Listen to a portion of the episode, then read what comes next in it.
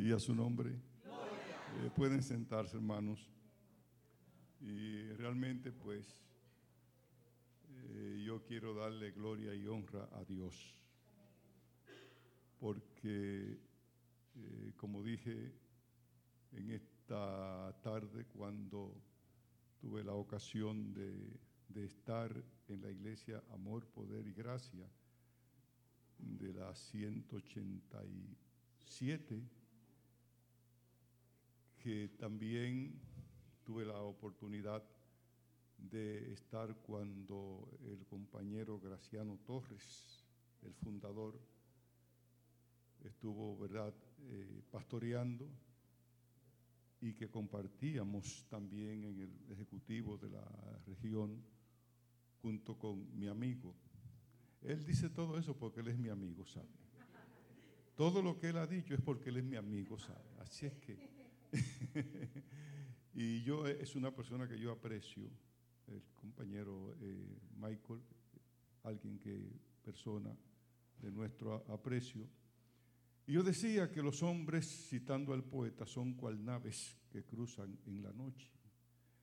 Y que por lo tanto lo importante es que la gloria de Dios se manifieste y que nosotros tengamos muy en cuenta que sencillamente somos vasos inútiles.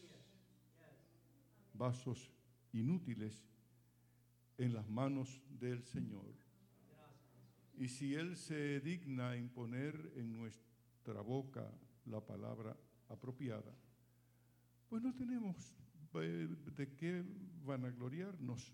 Sencillamente nosotros somos como el burro que cargó al Señor, entendiendo que el burro entendía que la gloria no era para él, sino para quien él cargaba, para el Señor. Entonces, eh, cuando mis hijos, eh, Ramón o Raymond y Esther, decidieron unirse a esta iglesia, me puse muy contento. Inclusive, ¿verdad? Le sugerí, ¿por qué no van donde Michael? Porque conocemos la trayectoria de vuestro pastor. Y el compañero Michael es algo así como un lago, eh, muy tranquilo, pero muy profundo. y, yo saludo, ¿verdad?, a, su esposa, Estavita, ¿verdad? La hermana Tabita. Y también, Estavita también. También. Qué bueno. Y a todos cuantos estamos en la casa del Señor en esta noche, como él dijo, yo soy el hermano Julio. Y por la misericordia del Señor estamos en California, en la bella ciudad de San Bernardino. Por 14 años desde que salí de Dominicana en el 2003, habiendo concluido mi periodo eh, presidencial, el Señor me permite, ¿verdad?, estar en California. Y a nombre de mi esposa, de la jefa, ¿verdad? Y cuando hablamos de la jefa, ya ustedes saben a quién yo me refiero, ¿verdad? Doña Provi, una mujer ejemplar y que por 52 años, camino a 53, el Señor nos ha permitido caminar juntos y en armonía. A nombre de mi familia, eh, De, mis hijos, de mis nietos, de mi bisnieto. ¿Sabes qué, eh, Michael? Eh, ya inscribí mi nombre en el, en el Salón de la Fama de los bisabuelos. mi, llegada acá, pues me tuve la oportunidad de, jugar con mi bisnieta y allá en, en, Worcester eh, tener en mi brazo a mi primer bisnieto. De modo que yo soy una persona feliz porque Dios me concede esa gran bendición. Aleluya. Gloria sea el nombre del Señor. Y pues eh, saludamos a la congregación. ¿Hay algún mexicano o centroamericano aquí? Eh, levante su mano. México. Amén. ¿Quién más? Honduras. ¿Quién más? Centroamericano y mexicano. ¿Una sola? Tres. ¿Y allá la, hermana? Panamá. Qué bueno. ¿Y allá? Colombia. La tierra del vallenato. Eh, eh, eh, Michael, ¿verdad?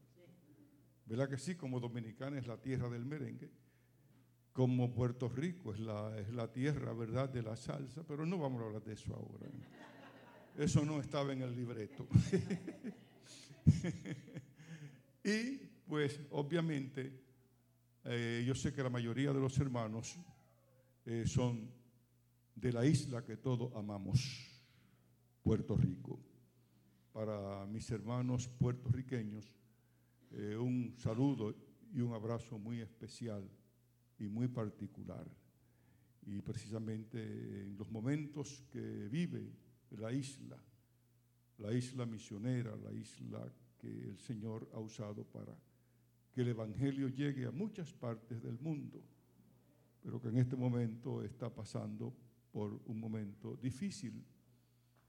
Pero estamos confiando que efectivamente Puerto Rico se va a levantar. Amén. Amén. Y yo sé que momentos como esto, la distancia, ¿verdad?, aumenta la la nostalgia y el deseo de, compartir con los seres que amamos. Y pensaba precisamente en cuando estalló la guerra, en el 1939, que eh, unos puertorriqueños estaban en el frente de batalla. Y allá en el frente de batalla, pues como es lógico, comenzaron a pensar en su isla. Y la persona le escribe a Noel Estrada, compositor, que le escriba algo para cantar allá en el, en, el frente. Noé Estrada se sienta y comenzó a escribir una canción que ha venido a ser algo así como el segundo himno nacional de Puerto Rico. Y los puertorriqueños saben a qué canción me refiero. En mi viejo San Juan, cuántas veces, como dice, cuántas veces soñé en mis noches de infancia, mi primera ilusión y mis cuitas de amor son recuerdos del alma. Una tarde partí hacia extraña nación, pues lo quiso el destino, pero mi corazón se quedó junto al mar en mi viejo San Juan.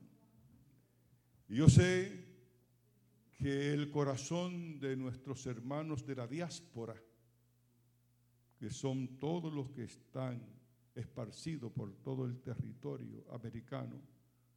Y más allá, en este momento sus pensamientos están con sus hermanos en Puerto Rico que están atravesando por esta situación.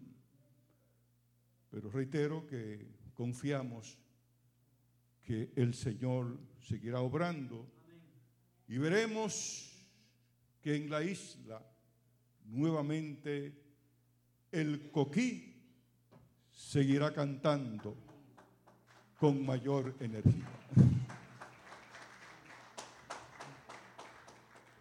Eh, amén.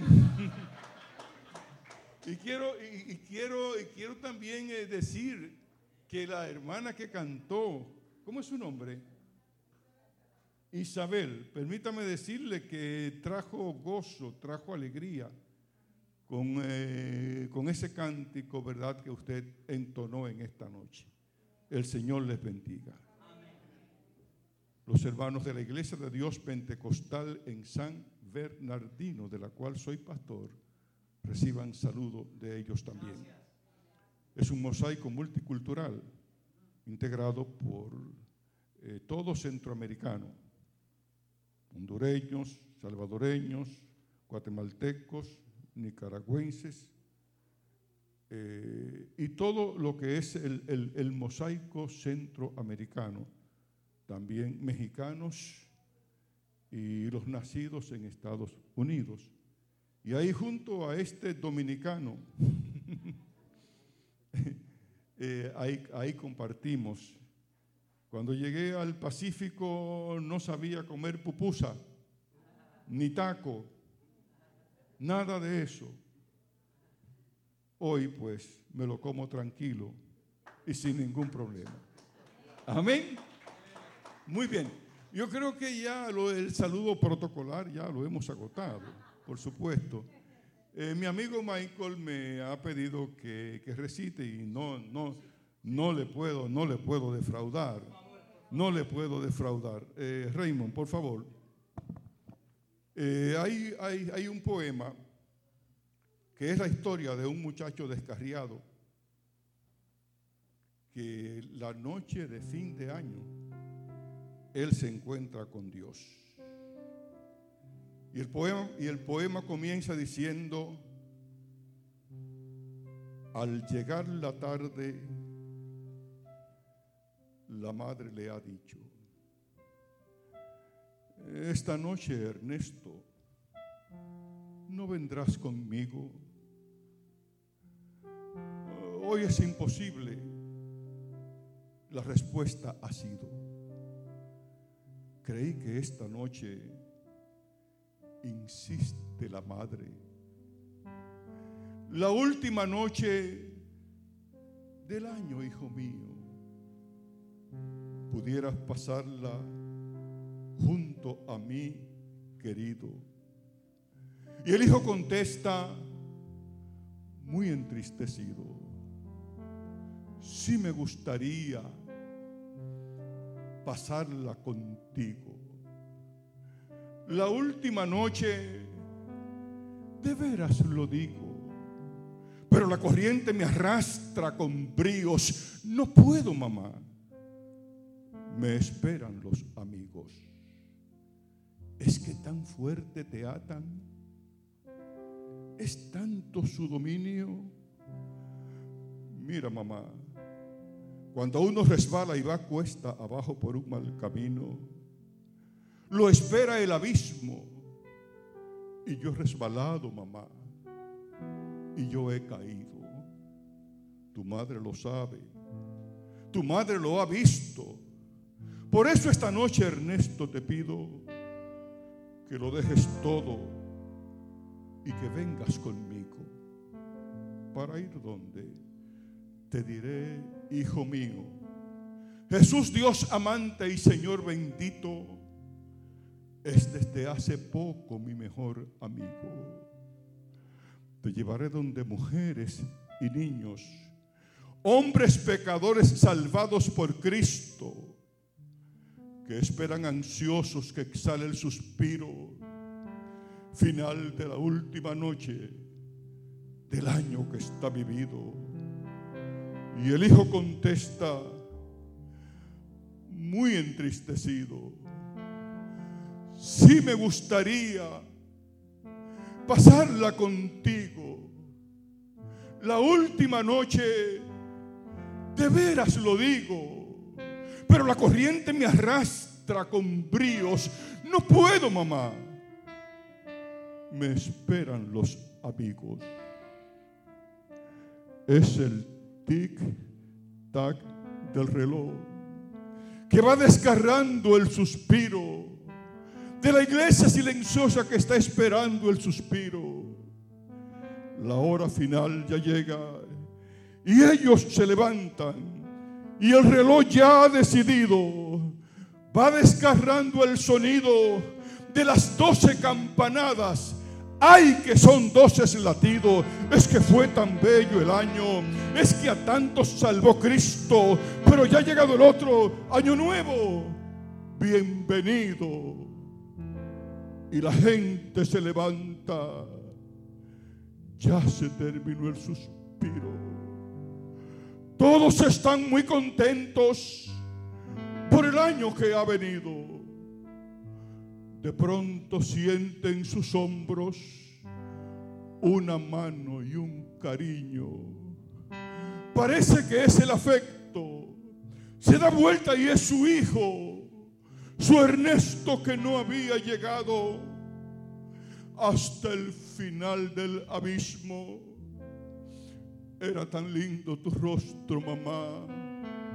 Cuando esta tarde me has dicho que Jesús desde hace poco era tu mejor amigo. Los besos y los abrazos que aquí se están repartiendo no son lo del fingimiento, no son lo del compromiso. Parece que son del cielo, parece que son benditos. ¿Cómo me quedaría con vosotros si la corriente no me arrastra cuando he caído? De veras te quedaría, Ernesto pequeño mío, sí, yo siento ese gran deseo pero creo que no es mi sitio. Y la madre se levanta con voz temblorosa de cariño y de esperanza. La madre gritando ha dicho, hermanos, venid bien cerca, venid orar por mi hijo, mi Ernesto que está asido en la rama, pendiendo del precipicio. La oración ha sido dicha, el corazón ha sentido.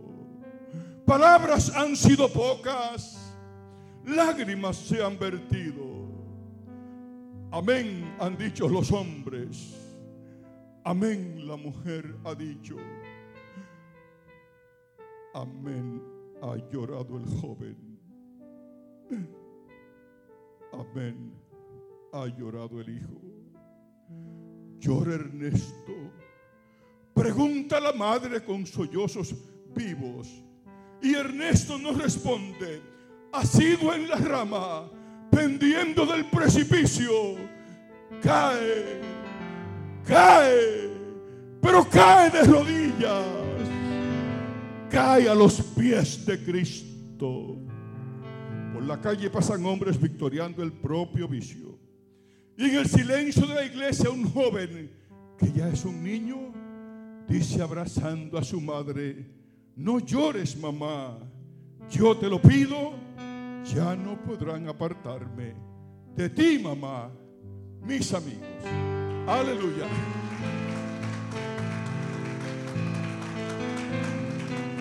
Alabado. Aleluya. Le invito a que estemos en pie en el Salmo 114, vamos a traer una reflexión. Aleluya. Y damos toda la gloria y toda la honra al Señor. Mañana, si el Señor lo permite, nos regresamos a California y el día 3, junto a la familia, volamos a, con rumbo a Tierra Santa, pedimos la oración para que el Señor nos bendiga y se glorifique. Aleluya. Aleluya. Gloria al Señor. En el Salmo 114. Aleluya. No sé exactamente, pero como yo estoy predicando en la iglesia de mi amigo, ¿A qué hora terminan aquí, Michael? ¿A qué hora terminan aquí? Eh, normalmente, normalmente, normalmente, o oh, me quedan como, ¿cuánto? ¿Como 15 minutos? ¿O ya? ¿Ya me pasé? ¿Eh? ¿Eh? No, no, yo soy pastor, díganme. Normalmente terminamos aquí a las 9. Pero por ahí. Aleluya. Eh, saben, eh, hace muchos años que yo no venía por acá, por esta iglesia, muchos años, muchos años. Y pero acostumbro, ¿verdad?, a predicar y no, no tanto de una a, tres horas, no, no, no, no tanto, ¿verdad?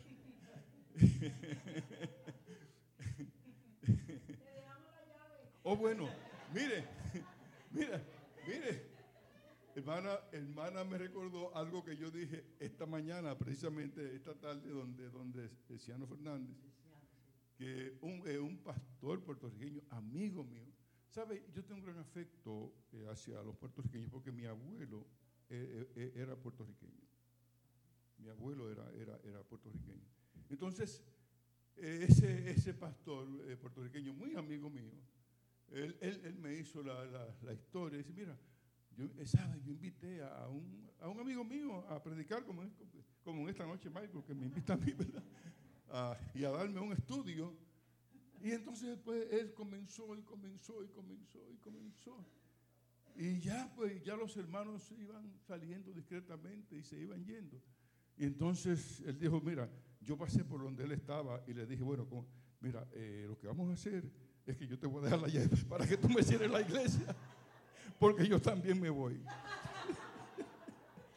Michael, tú no vas a hacer eso, por supuesto. Tú te quedas aquí hasta el último. No, no, se preocupe, el no tiene llave.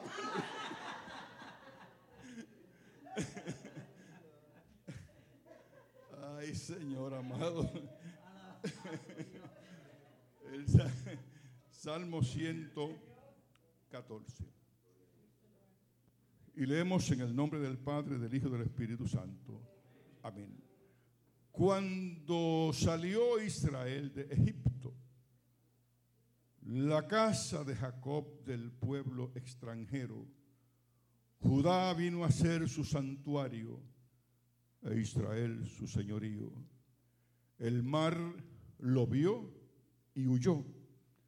El Jordán se volvió atrás los montes saltaron como carneros, los collados como corderitos. ¿Qué tuviste, oh mar, que huiste? Y tú, oh Jordán, que te volviste atrás. Oh montes, ¿por qué saltasteis como carneros? Y vosotros, collados como corderitos, a la presencia de Jehová tiembla la tierra a la presencia del Dios de Jacob, el cual cambió la peña en estanque de aguas y en fuente de aguas la roca. Señor, hemos dado lectura a tu palabra. Espíritu Santo, por favor, pon en mi mente y en mi corazón las palabras que sean apropiadas, que sean de edificación, que sean de bendición, Señor. Y que podamos ver tu mano poderosa obrando de una manera especial. Padre, si alguien ha venido enfermo en esta noche, que tu palabra, Señor, le traiga sanidad. Si alguien ha venido de capa caída, Señor, que tu palabra le levante. Y si alguien ha llegado sin salvación, que salga salvo de este lugar. En el nombre de Jesús. Amén. Pueden sentarse, hermanos, eh, usualmente o eh, ocasionalmente, eh, cuando estamos en un acto especial, yo le digo a doña Provi, mira, cuando ya lleve algunos minutos, pues entonces tú me haces una ceñita. Y si, si yo me paso, tú me sacas una tarjeta amarilla.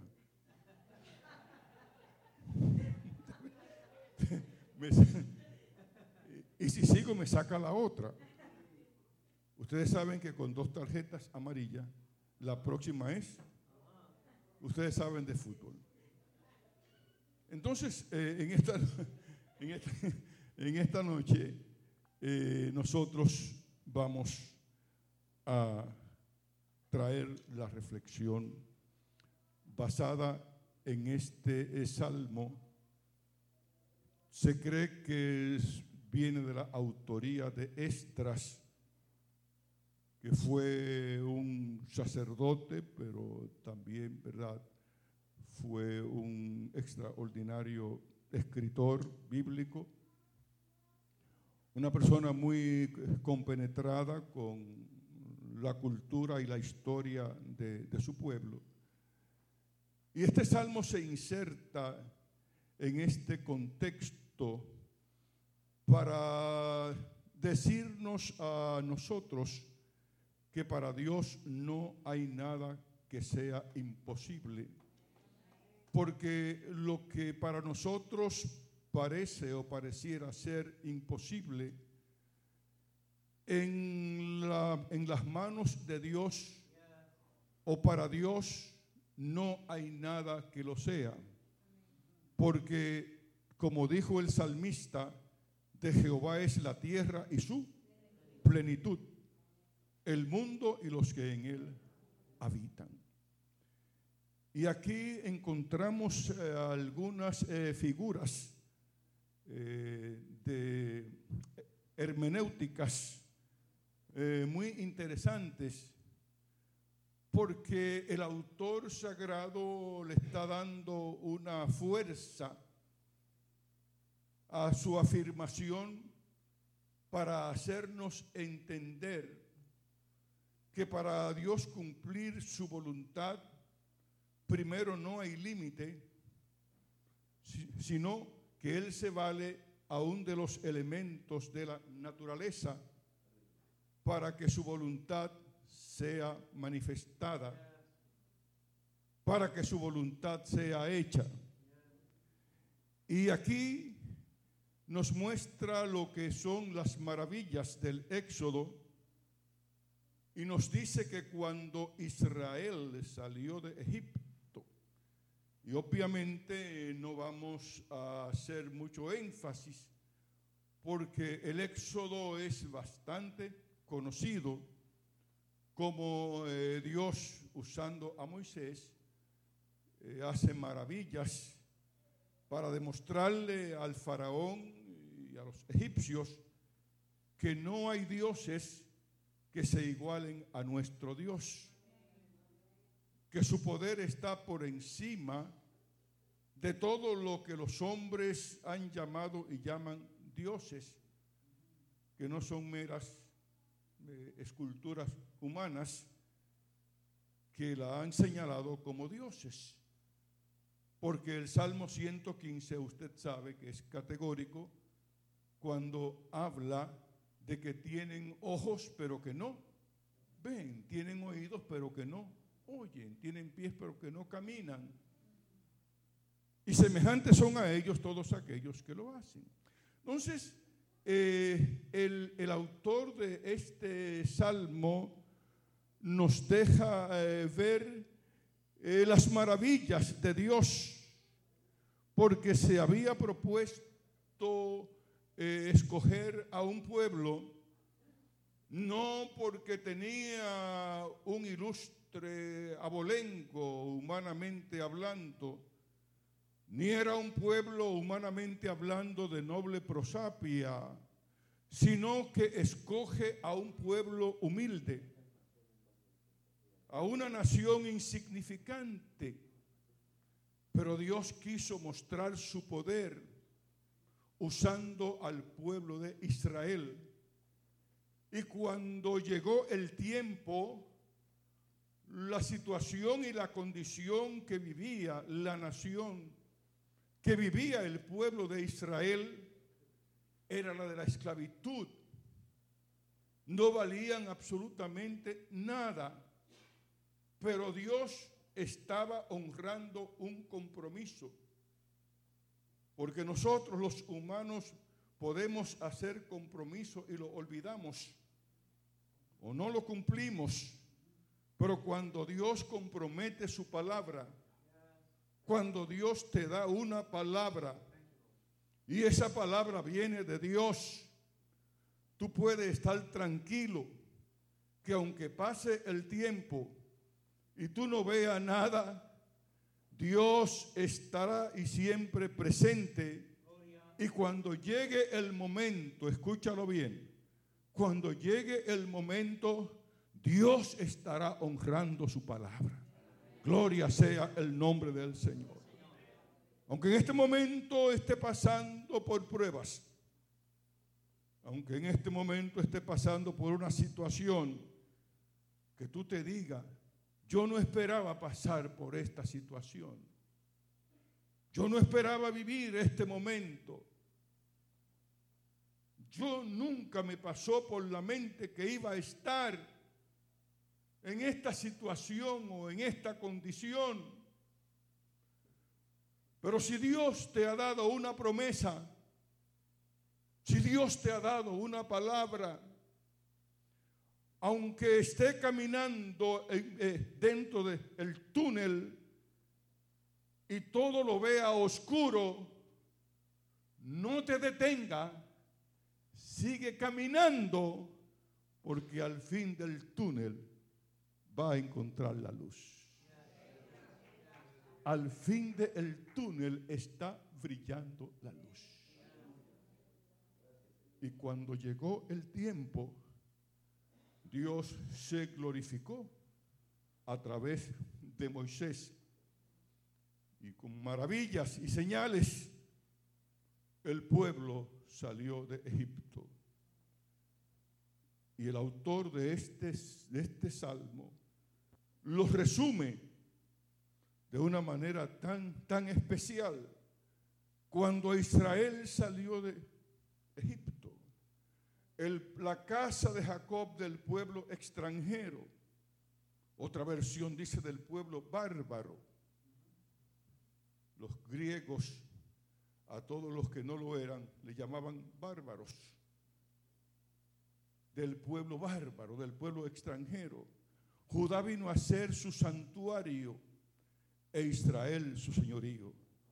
Y el versículo 3 me llama la atención porque eh, usa una figura llamada prosopopeya, donde se le atribuye vida y expresión a cosas inanimadas. Y aquí usa esta figura de retórica, de hermenéutica, para decirnos que el mar, el mar lo vio, atribuyéndole al mar como si tuviera, ojo, es una figura, ¿eh? Y huyó. Y cuando nosotros nos detenemos a pensar, ¿cuándo fue que el mar lo vio y huyó? Pues usted ahí, por su mente, va a aflorar el pensamiento del cruce del mar, que humanamente parecía imposible. Los hombres a lo largo del tiempo han intentado desacreditar este milagro diciendo que no hubo tal, tal cruce. Pero realmente hay pruebas históricas bien documentadas que este fue un hecho, este fue un portento, este fue un milagro realizado por Dios usando a Moisés. El mar lo vio, porque de otra manera no podían cruzar. De otra manera era imposible. Pero no dice la Biblia, ¿habrá alguna cosa imposible para Dios? Para Dios todas las cosas son posibles. Y para el que cree, todas las cosas son posibles. Y cuando Dios le dijo a Moisés, toca el mar, tócalo con la vara, las aguas no pudieron, ¿verdad?, resistir a esa, a esa presencia incontenible y el mar tuvo que huir, o sea, tuvo que retirarse, tuvo que esconderse para que se hiciera la autopista, para que se hiciera, como dicen en California, el freeway, por donde habría de cruzar el pueblo de Dios. Gloria sea el nombre del Señor. El mar lo vio y el mar huyó. El Jordán lo vio y se volvió atrás. Y también entra en juego esta misma figura de, la prosopopeya, porque en su mente aflora lo que ocurrió en el Jordán. Los egipcios, los, los de Jericó entendían que era imposible que ellos, ¿verdad?, llegaran. Pero Dios quería mostrar su poder y quería resaltar el ministerio y el llamado de Josué, porque hasta, hasta ese momento su liderazgo como tal no, no, no había sido entendido ni reconocido a plenitud. Pero cuando se produjo el cruce del Jordán, un acontecimiento memorable en la historia del pueblo de Israel, cuando Josué le da la dirección a los líderes y le dice, dile, manda a todo el pueblo que se santifiquen, porque Jehová hará entre vosotros maravilla. Aleluya. Porque es, como, como se dice en buen derecho, un requisito sine qua non para que uno pueda ver las maravillas de Dios a nivel personal, a nivel individual, en tu vida de creyente tiene que haber consagración. Tiene que haber entrega. Tiene que haber dedicación. Tiene que haber humillación. Tiene que haber confesión. Aleluya. Y entonces pavimenta el camino para ver las maravillas de Dios obrando en tu vida. Gloria sea el nombre del Señor. Y ustedes saben lo que ocurrió porque los sacerdotes que llevaban el arca, hasta que no mojaron, eh, eh, eso dice la Biblia, ¿verdad? Hasta que no mojaron la punta de qué? De sus pies en las aguas del Jordán, el milagro no comenzó a efectuarse. Hay que obrar en fe.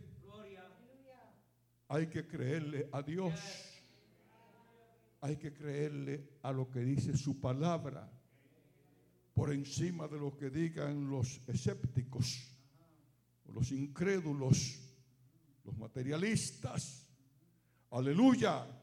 La Biblia dice que todo hombre es mentiroso, pero que solo Dios es verdadero.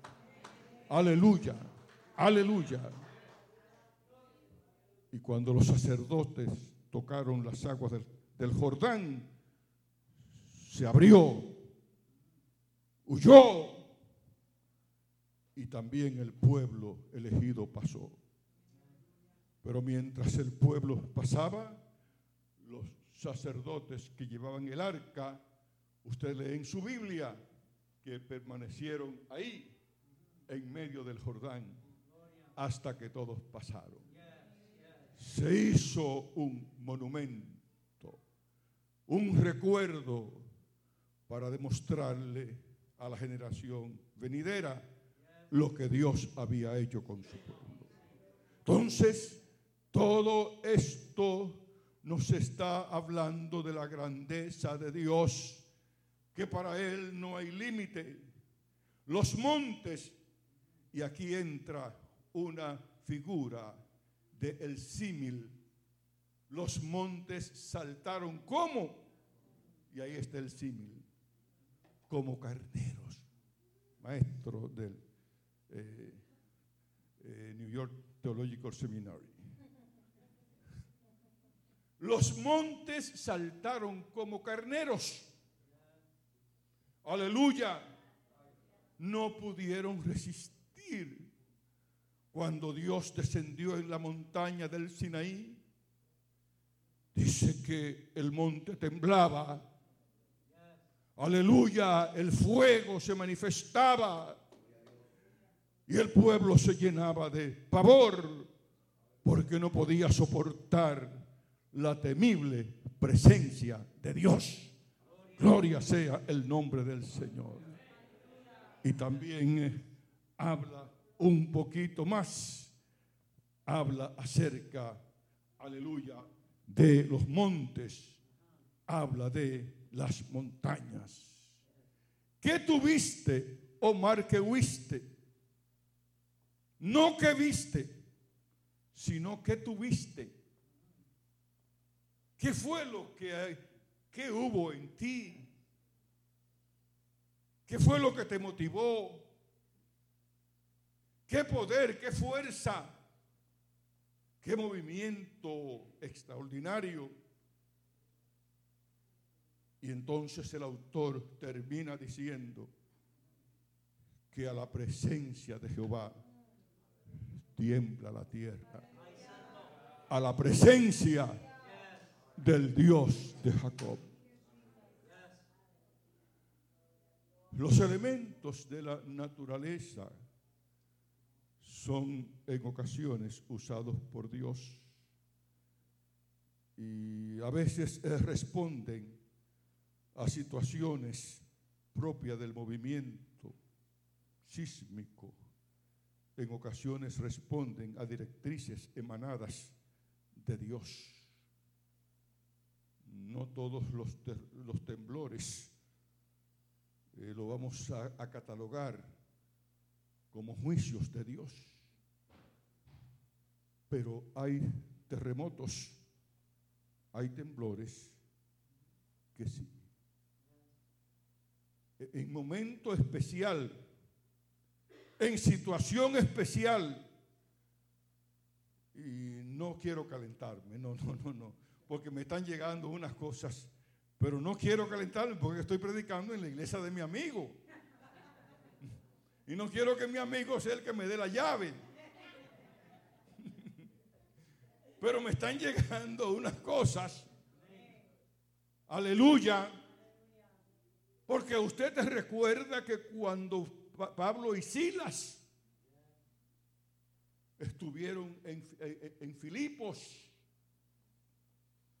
después de haberlo azotado, haberle puesto los pies en el cepo, y quizá usted ha tenido la oportunidad de ver eh, un cepo donde literalmente le, le, le, meten los pies para que no haya ningún tipo de movimiento. Y después de darle 40 foetazos menos uno, y esta expresión nos indica que la ley no permitía darle más de 40, pero había algo que los presos no entendían. Estaban confundidos porque estos dos presos, en vez de maldecir, en vez de, de decir expresiones de condenación. La Biblia dice que como a la medianoche, ¿qué hacían ellos? Ellos cantaban, ellos oraban y los presos les oían. Y los presos decían, ¿qué tipo raros son estos? No entendemos. Con la sangre chorreándole sus espaldas. En esta condición y en vez de maldecir, lo que están es cantando, lo que están es orando, lo que están, aleluya, es diciendo unas cosas que no la entendemos, pero que estamos conmovidos. Y dice la Biblia que Dios utilizó qué para, para sacudir la cárcel. ¿Qué fue lo que usó? ¿Qué fue lo que usó? usó un terremoto, usó un temblor que sacudió literalmente la cárcel. Y cuando el carcelero vino y vio las puertas abiertas, él dijo, se me fueron. Y el carcelero sabía, porque la ley romana era implacable, si un carcelero dejaba escapar a un preso, tenía que responder con su vida. Y por eso él saca su espada y se iba a matar, porque él sabía que eso era lo que le esperaba. Y Pablo dijo, tranquilo. Parece que Pablo era como dominicano, ¿verdad? Tranquilo, quieto. No lo hagas. Todos estamos aquí. Todos están aquí. Como dicen ustedes, I can believe it. No lo puedo creer. Uno, dos, tres, cuatro, cinco, seis, siete, cuarenta, cincuenta. Todos están aquí. Aquí tiene que haber ocurrido un milagro. Que estos hombres criminales, curtidos en el crimen y en la maldad, no haya escapado ninguno. Y el carcelero se da cuenta que se ha producido un gran milagro. Y le dice, señores, ¿qué yo debo hacer para ser salvo? Y es la pregunta que repercute a lo largo de la historia. ¿Qué debo hacer para ser salvo? Y Pablo le dice, cree en el Señor Jesucristo y serás salvo tú y tu casa. Gloria sea el nombre del Señor. Por eso, por eso yo postulo que Dios muchas veces usa los elementos de la naturaleza para, que, para ejecutar sus propósitos, para que su voluntad se cumpla. Y es importante, y ya termino, ya, ya voy aterrizando. Amárrense los cinturones que ya vamos a aterrizar. Que el tiempo en que vivimos, donde las enseñanzas a nivel de colegios y de universidades que prevalecen son las que se fundamentan en el relativismo, donde todo es relativo, no hay verdad absoluta, porque cada uno tiene su verdad. Los satanistas tienen su verdad. Los musulmanes tienen su verdad. Y cada uno tiene su verdad. Entonces, la verdad bíblica en la mente de muchos se ha ido que palideciendo, pero en usted y en nosotros la verdad bíblica es la única e incuestionable verdad. Aleluya. ¿Por qué?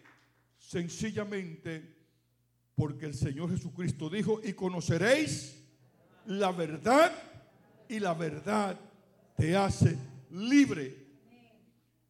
Y esa verdad la encontramos no en el Corán, no en el libro de Buda, sino lo encontramos en la santa palabra de Dios.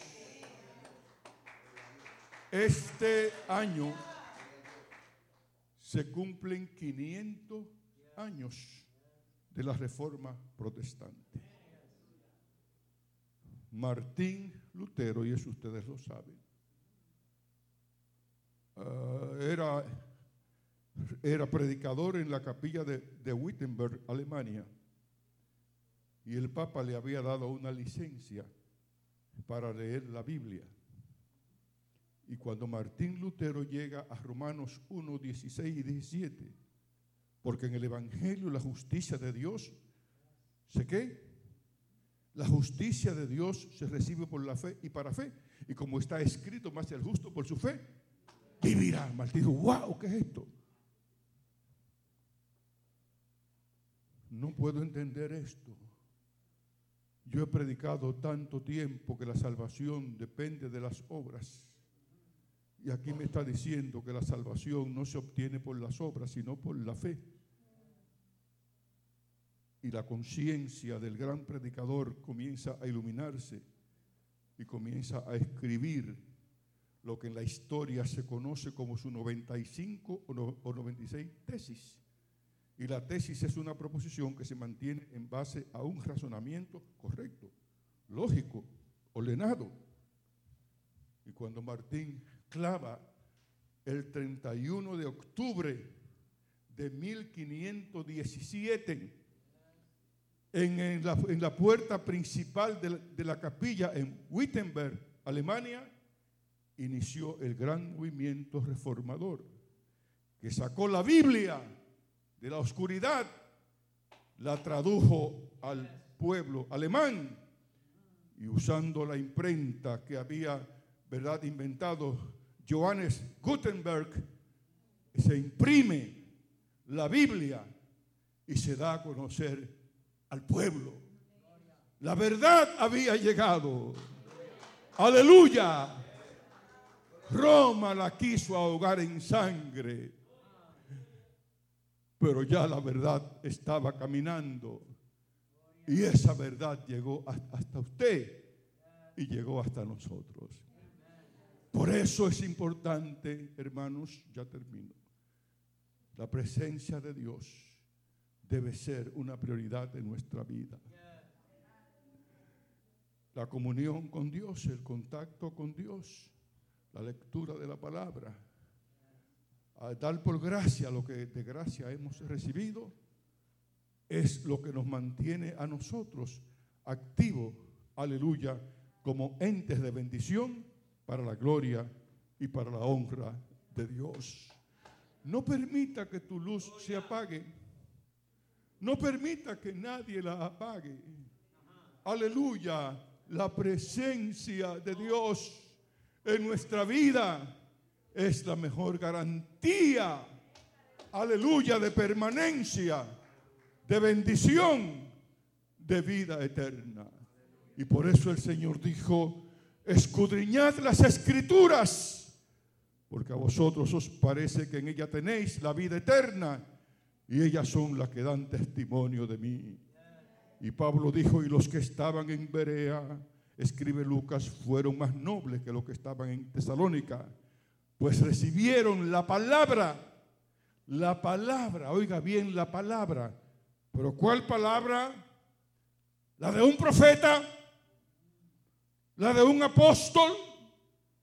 Estamos viviendo los tiempos en que hay apóstoles y profetas por un tubo y siete llaves. Ahora cualquiera es apóstol. Pero tu fe y mi fe no se funden en el dicho de un apóstol y de un profeta, sino lo que dice la palabra de Dios.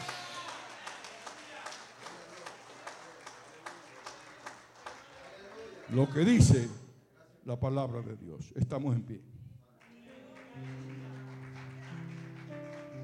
Gracias Señor te damos.